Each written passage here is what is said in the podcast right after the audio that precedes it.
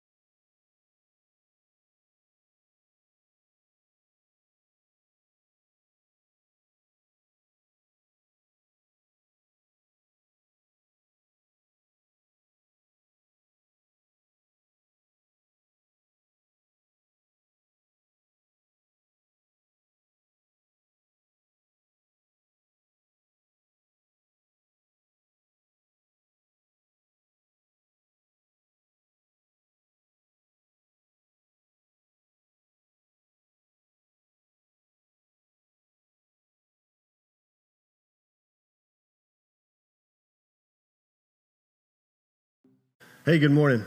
Uh, my name is Brad, and I'm the campus pastor here in Argyle, and I'm also on the preaching team, so I'm glad to be with you. Um, we're going to be in 1 Peter 5. If you want to go ahead and, and, turn there, we won't be there for a little while here, but you might want to go ahead and start looking at that. If you do not have a Bible or did not bring one, there is one underneath the seat somewhere around you, uh, and you're welcome to have that if you don't have a Bible. But uh, 1 Peter 5 is where we'll be, and we're going to continue this morning in our sermon series on the beauty of the church, which is that awesome bumper video uh, that you just saw. And um, I love this subject. Uh, I have a, a, great passion for this subject. I feel a great sense of urgency to talk about the, the holy institution of the church. Uh, I have a great zeal. Like as I study this, I just I can't wait to, to talk about the church. I love the church. And in our culture, I believe that the church is under attack in your heart and in your mind. I think that the consumeristic culture in which we live in affluent America, in Argyle, Texas, or whatever town around here you live in, you are inclined to see church as something you go to. And that's why we all, I've, I've caught myself saying this recently. Where do they go to church? Well, you don't go to church. Uh, we're not putting on events here. I want you to know that. Uh, this is not something that you can add to your schedule. If you are a Christian, you are the church. And so we don't go to church, we are the church. And if you are the church, therefore you should belong to a local body, to a church, and not consumeristically hop from one to another, but you should belong to the body of Christ. You should have somewhere to go on a Sunday morning to gather with your family, to worship. You should have a local family to care for you when you suffer, when you struggle, to hold you accountable when you sin, to point you to Jesus over and over and over again. And so you should receive care from your local body, and you should also give to your local body. You should use the gifts that God has given you to bless your church family. And you have gifts. Don't, don't look at me like you don't have any gifts. You have gifts. We all have gifts. And so you need a local body to belong to, and as we're going to talk about today, you need to be shepherded by a group of godly men called elders or pastors. You need, we need to be led, to be under authority, under God's authority and also his delegated authority. And so in, in first or in Titus 1, it says this. This is Paul talking. He's planting churches. This is the instruction he gives. This is why I left you in Crete so that you might put what remained into order and appoint elders in every town as I directed you. Appoint elders. There's an S there. It's plural. There's plurality of eldership. There's not one guy who's the dude. I'm not the dude. Scott's not the dude. No one is the man here. No one is the king here. Jesus is the king. And there's a group of men that he has delegated authority to, and those are called elders. And what do elders do? They, they lead, they feed, and they protect the church. So we, we're called to lead. I'm one of the elders. We're called to lead the church, to steward the resources of the church God's money, God's building, God's people, to steward. It's not my stuff, it's His stuff. Not our stuff, it's His stuff. So we're called to lead, to make decisions. We're called to feed with the, the Word of God. Jesus said that, that the Word of God is the food of God for your soul. So if you're spiritually hungry today, or spiritually malnourished today, you may have a deficiency of just feeding on the Word of God. And so we're called to feed you with this Word, not with my ideas or with stuff that we cooked up, but with the Word of God. And further, to protect the church. One of our mottos around here as we're considering what we're doing is, is gospel safety in time. We want to preach the gospel. It's all about Jesus. We need to have a safe environment, not just to have uh, law enforcement to protect the place, which we do, but also to protect the doctrine. The Bible says that false teachers will, will rise up from within, from within to teach doctrine that is contrary to Christ. Just, just usually, usually, just a little bit off. Just a little bit off of Jesus, just a little bit off center. And so we're called to lead, feed, and protect. That's some of the things we do. Elders are pastors, pastors are elders. That's what the Bible says. So when you see overseer in the Bible, when you see elder in the Bible, when you see pastor in the Bible, these terms are used interchangeably. And so maybe you've seen elders operate as board members. We're not board members, but shepherds. So don't think CEO, think shepherd. Think a, a, man with calloused hands who is in amongst the sheep, loving them. And so our, our elders, our, our pastors, are ordained men of God. If someone, if one of you is getting married and, or, or, or having a funeral and, and you ask one of us to officiate that, we don't have to ordain the elders. They've been ordained, they've been commissioned by God. And so I, I serve with these men.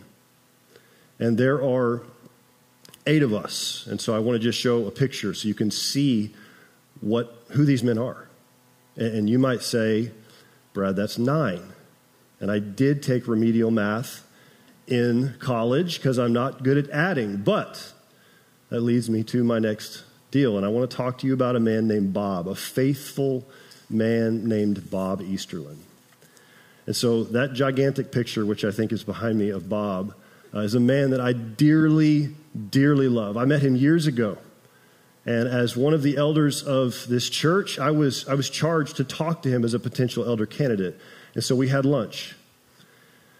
And I talked to Bob and I just said, Hey, Bob, we, he was faithfully serving. He and his wife, Tracy, who, who is wonderful, they were faithfully serving. And they were just, just doing it, leading a group, um, just contributing to our body and just leading um, almost even just humbly in the shadows. And so I said, We see this in you. And he, he looked at me like a deer in the headlights, like you got the wrong guy, because that's who Bob is. He is humble. And so I assured him, we looked at 1 Timothy 3, where the qualifications for elders are. And I said, No, brother, you're, you're qualified by the Bible. I understand your heart. And so Bob is a gentle man, he is a wise man, he is a kind man. And Bob has faithfully served this church body for eight years as an elder and you probably have never seen him, but he has prayed for you. And he has spent hours upon hours upon hours on church care issues, hours upon hours shepherding this body, loving this body. And I'm so, so thankful for him. And after a time of, of sabbatical and prayer, Bob has decided, and we have decided as elders with him, that this is a good time for him to roll off of being an elder, for him to, to cease to be one of the elders, the pastors here. And he's staying at TDC. He's investing deeply in the hospitality ministry in Louisville. But this is a time for him to rest. And it's a time for us to honor him and to say, Bob, well done. We, we love Bob. And so, would you join me in, in praying for Bob? God, I want to thank you for this faithful brother who I have learned so much from. For Bob and just for shepherds like him that, that I get to sit under and serve with. And, and, and these folks in here have been benefited by the humble, Christ like leadership of Bob. And we pray that you would refresh him and Tracy, that you would honor him, that he would feel your affirmation today, that he would feel that he has, has done well as he has, as I've witnessed, God. So thank you for him. Thank you for our elders. As we, as we look at your, your word, Lord, now, Holy Spirit, would you minister to us? Would you make it clear um, that we are to be under the headship of the chief shepherd, and that is Jesus? So help me as I look at this word and, and preach this. May we, may we be recipients of your grace and your wisdom this morning. In Jesus' name, amen. Okay, so 1 Peter 5. We're going to be in verses 1 through 5. Go there with me. It says this this is Peter writing.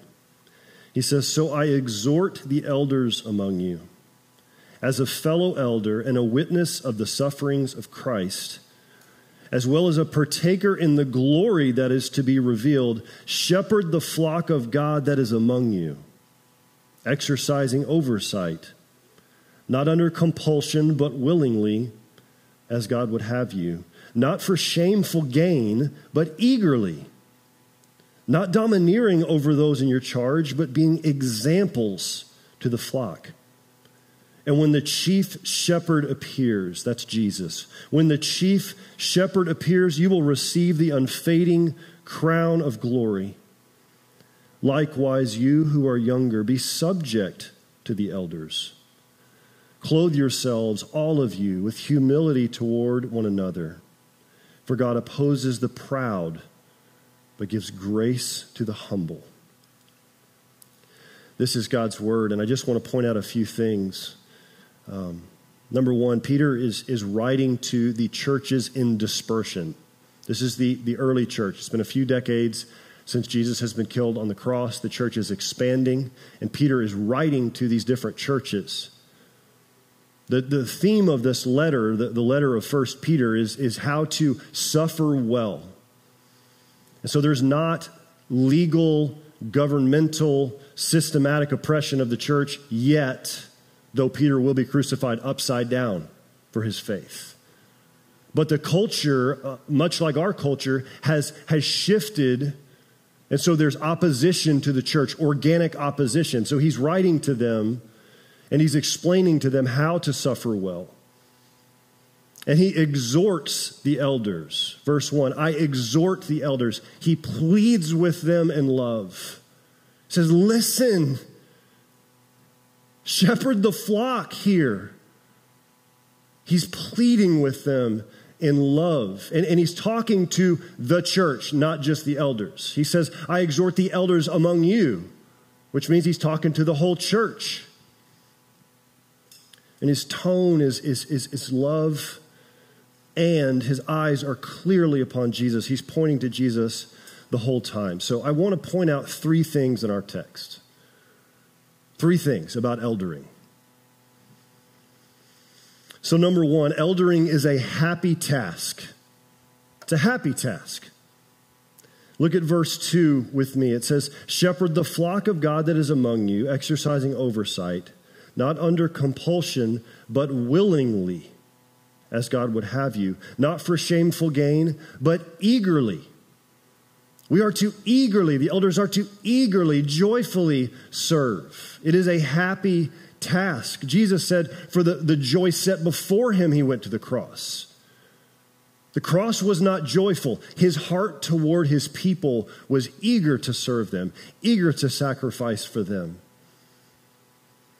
And so Peter has a contrast between eagerly serving and serving for shameful gain. You can be eager to love people, or you can be eager to assert yourself and to build yourself up. And the opposite of, of eagerly serving would be eagerly serving yourself. Our leadership, the elders' leadership, should be cruciform. What does that mean? It means cross shaped, it means like Jesus. You can serve in, in such a way that it's like you pay so that I rise, or I can pay that you would rise. You for me, or me for you. Servant leadership is Christ like leadership. We want to lead like Jesus. And what, what, what is scary about spiritual leadership is a lot of times people want to be in leadership for the wrong reason. Narcissists love leadership. A lot of leadership gurus that you see, narcissists, because you can obtain power. Or opportunists, they're like, man, if I do this, this is really going to help me out. So you got to be careful. Some of you have been hurt by leaders. I recognize that. I recognize this, this conversation can be tough. But the dynamic is really to either use people or to be used by God to serve people. To bleed for people like Jesus or to usurp his power and to gain more status and to gain more advantage. And this is revealed over time. It's not immediately apparent, it's revealed over time. And usually the motivation is revealed when you are hurt, when people leave the church, when people criticize you. When people betray you, it's, it's revealed your heart over time, and you can see either eagerness or, or selfishness. And, and in those moments, there is the dilemma because I've been there. It is, is Jesus enough for me, for my identity as a shepherd? Or is this for shameful gain? And so we're to serve joyfully, to shepherd joyfully. Elders are also to, to, called to shepherd locally. Look at that. Shepherd the flock of God that is among you. It does not say shepherd every flock it does not say, shepherd the flock of the United States or of Texas or of North Texas. It says, shepherd the flock that is among you. The word literally means among you, amongst you, proximate. And so the elders are called to shepherd you. And so you, you, you may wonder, what, what are we doing about this crisis or that crisis or this crisis? Just you see in the news, and we've had people ask us, like, what are y'all doing about this? What are y'all doing about this? What are y'all doing about this? And we care about those things. But we have limited resources and we have a focus, and that focus is upon you and your suffering and your problems. If you have a problem, we have a problem. If you are struggling, we want to move toward that struggle. We want to, to be proximate, to have our eyes and our hearts and the resources of this church focused on you. It does not mean we have blinders on or that we don't care about the worldwide movement of the church. We fund church planners all over the globe. We have partners. We care. But our focus, our emphasis, is to be on you. There's two ways to change the world. One would be systemic change systems, change structures. That's good. You might think of politics in that way, or even business in that way, or activism in that way. You can change systems, or you can change people. And both are needed. But the question is what is the role of the church? What are we supposed to do? Well, I can't change anyone, nor can I change systems, but Jesus can. And Jesus does. And so the mission of the church is to make disciples of, of Jesus. The mission of the church is to, to have disciples making disciples who make disciples. That's what we're supposed to do. And as, as this happens, the world changes. I see this. I see this. So, just a few examples that, that I've observed, like in the last week. Martha Ciordia, one of our members, she helps to clean hospitals. It's not her job to minister to people, she ministers to people. And she's going to meet them in their suffering, and she's going to pray for them, and she's going to love them. And Jake Fuller, he's a businessman. He treats his business as ministry. Some of you have either worked for him or heard of him or worked with him. He's seeking to be a light in the business world for Jesus. Alicia Thompson, one of our members, she walks around Harvest praying that her neighbors would come to know Jesus. These people are changing the world. Do not miss the impact of your life. Do not miss the impact that you can have. So Ephesians 4 11 and 12 says this He gave the apostles, God gives the apostles, the prophets, the evangelists, the shepherds, and teachers to equip the saints, that is, Christians, in the church for the work of the ministry, for building up the body of Christ. To equip the saints. Our job, the elder's job, is to equip you to do the ministry to equip you to live your ordinary life in an extraordinary way, in such a way that the world would change. We want to equip you. So, eldering is a happy task. Number two, eldering is a holy task. It says that we should be, elders should be examples to the flock. What kind of example? Well, Christ like example. To have character like his, to have affections like his, to have motivations like his, to be gentle, to be self controlled, to be faithful, to have integrity. Do you know what that word means? It means to be integrated. It means to be one person at all times, not a shapeshifter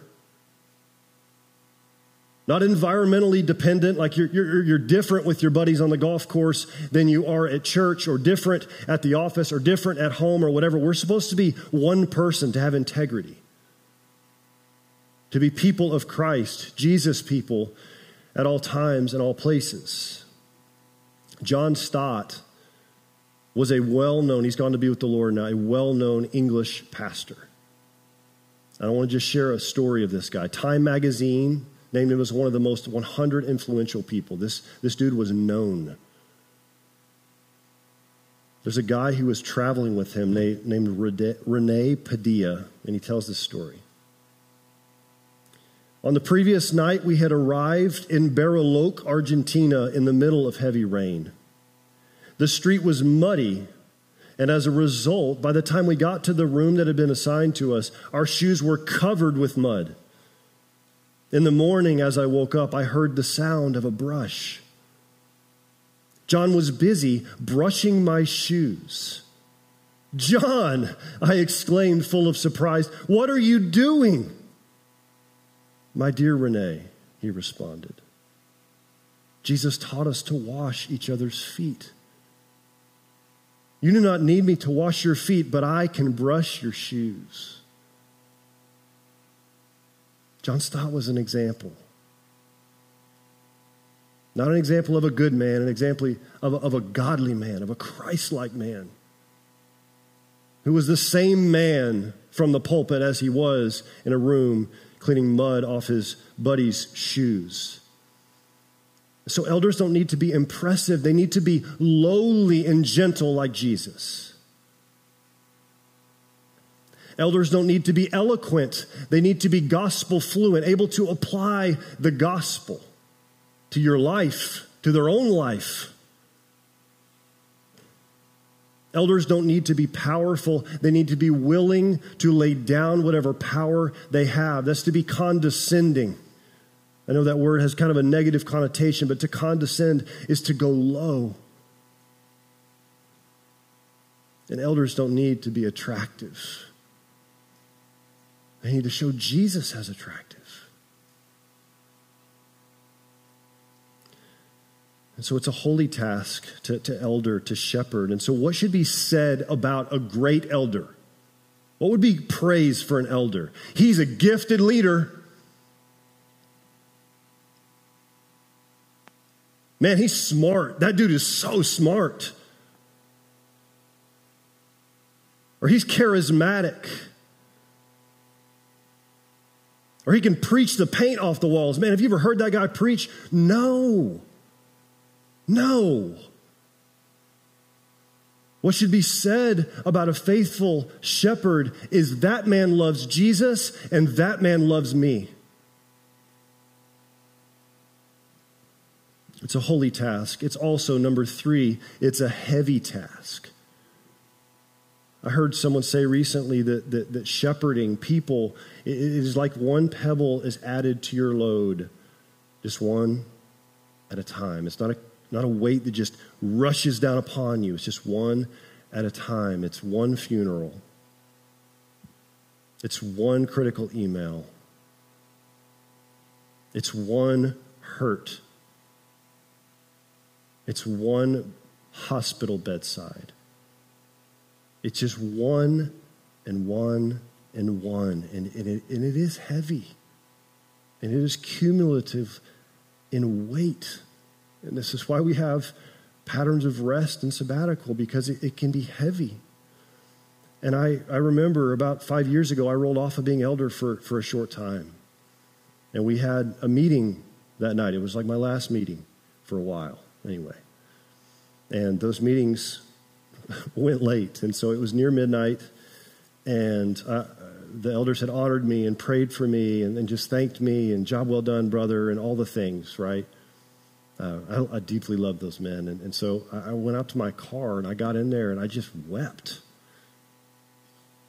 And it wasn't because I was sad, although I kind of was, because I really loved serving with those men. It was, it was the weight that had been lifted of shepherding and then the weight of realization of the gravity of what I had been doing.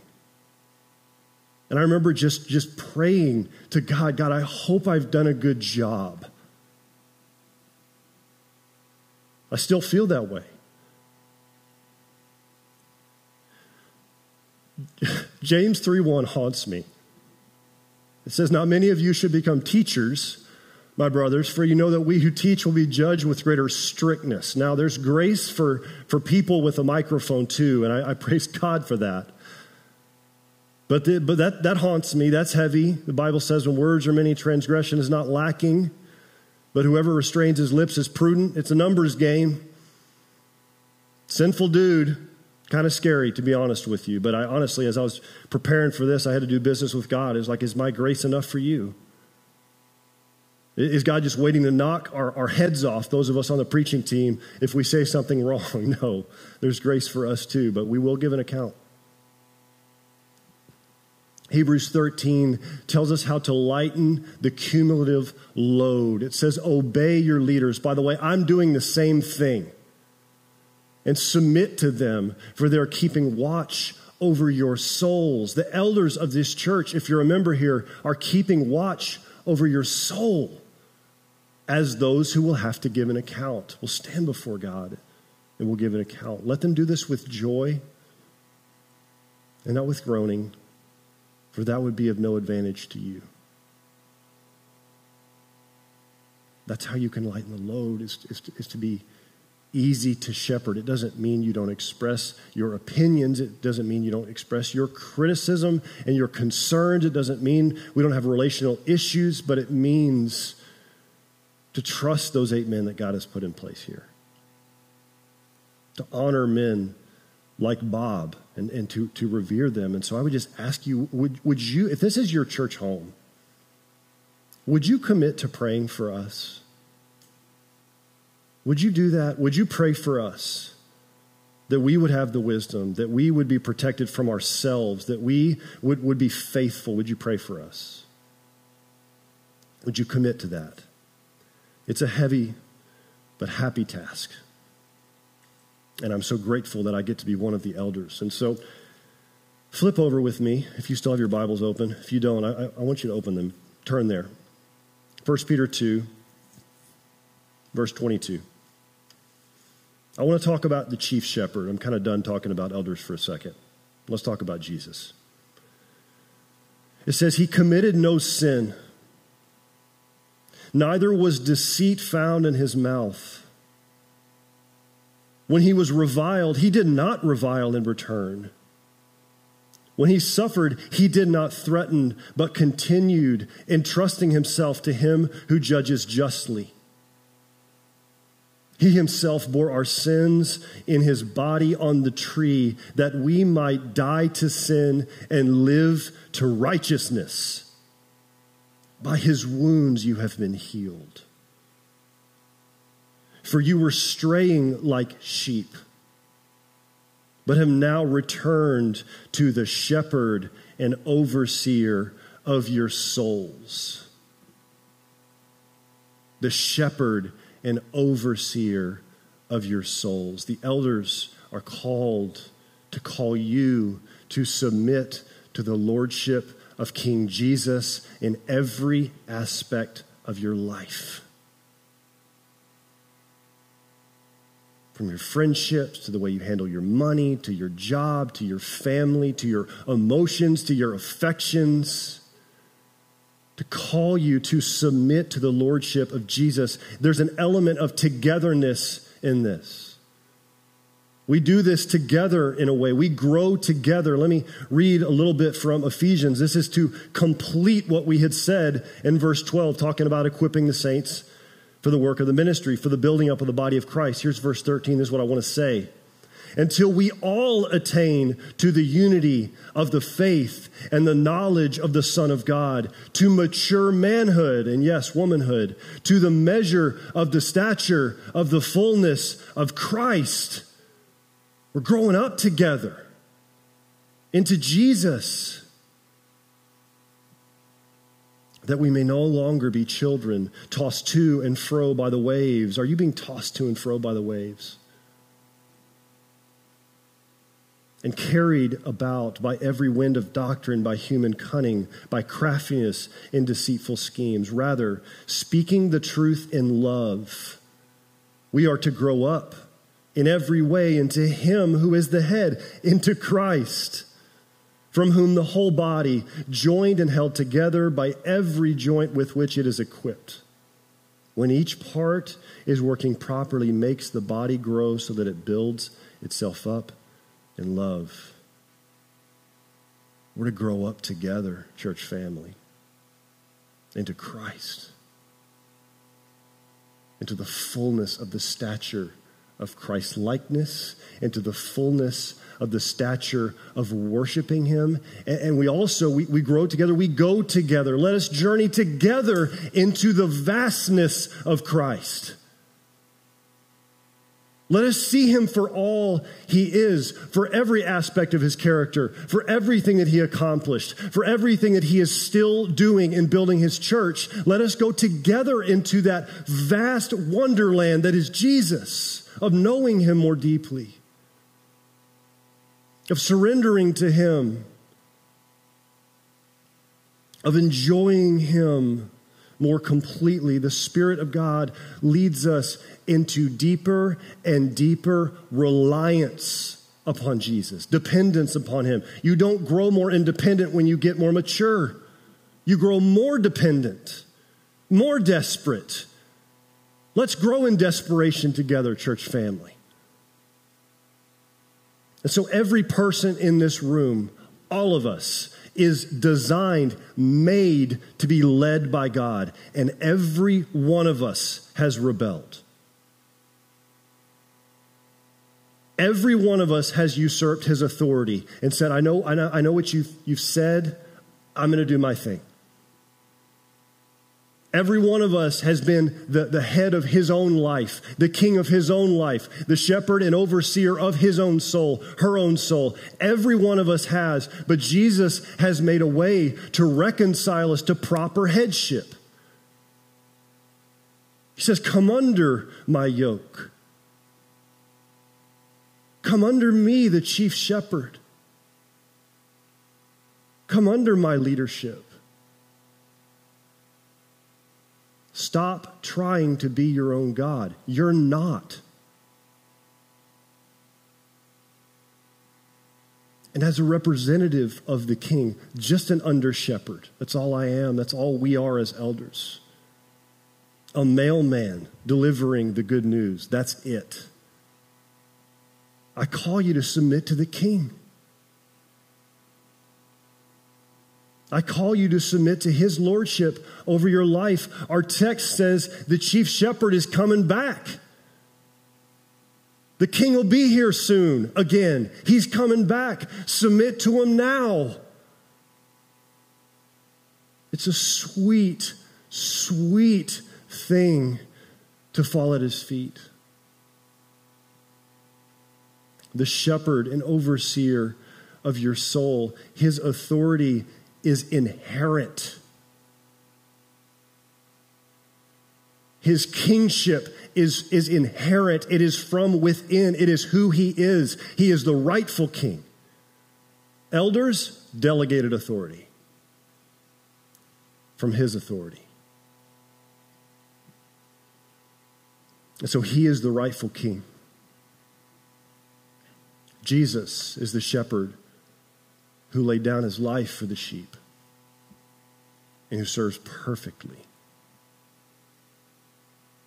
So let us bow down to him. Let us bow down to him. Father, I, I ask that you would give us the, the hearts receptive and eager to bow down.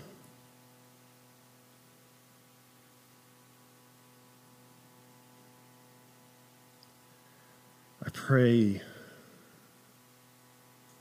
that where we are trying to be the king of our own lives, that you would call us now, Holy Spirit, in the deepest inward parts of us to bow down to King Jesus, the rightful King.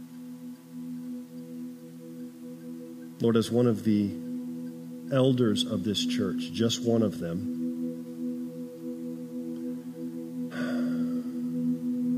I thank you for your headship. And I pray that you would continue to bless this body with good leadership, with men who love Jesus and love his people. And now we get to sing, which is a gift. And we get to come low knowing that we're not big, but that we are loved and so we come low and we lift our voices high